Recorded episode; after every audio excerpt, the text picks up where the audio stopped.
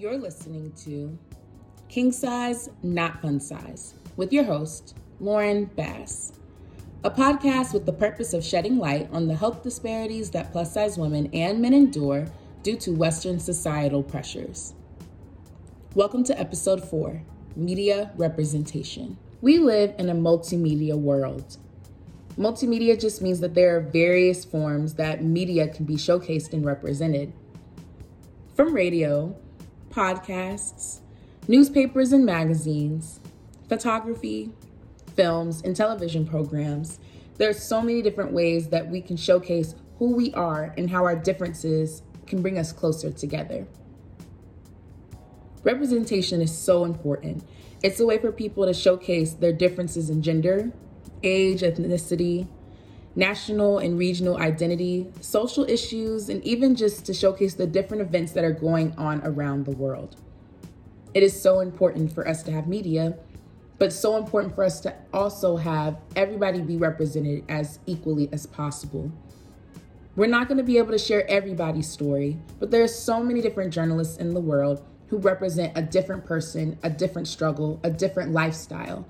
And for someone to be able to understand more to keep us from being afraid of the things that we don't understand, and also to just bind us together, we need representation. To refer back to episode one, not knowing our history and not having a lot of that showcased in media today is something that continually pushes our differences and pushes us apart.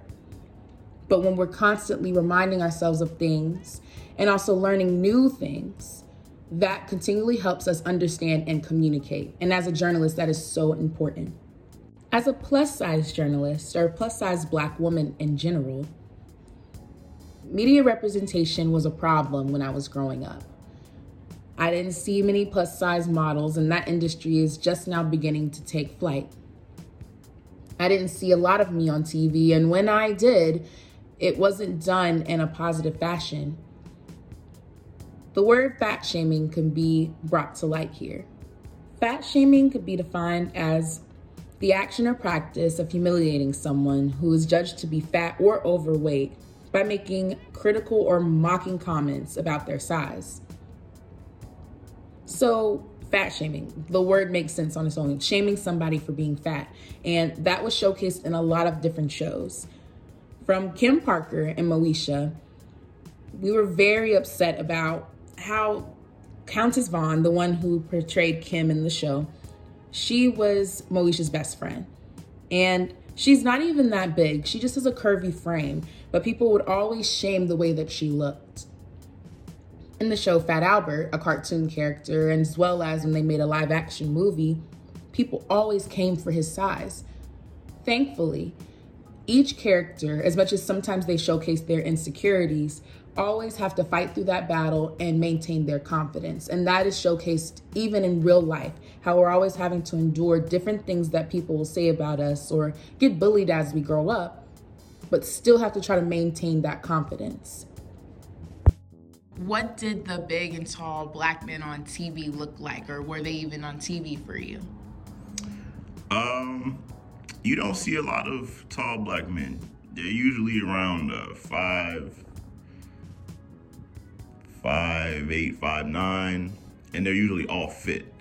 The only tall ones though are either caricatures, like they're they're super tall and big, and they're you know made fun of. They're made to poke fun at, or um,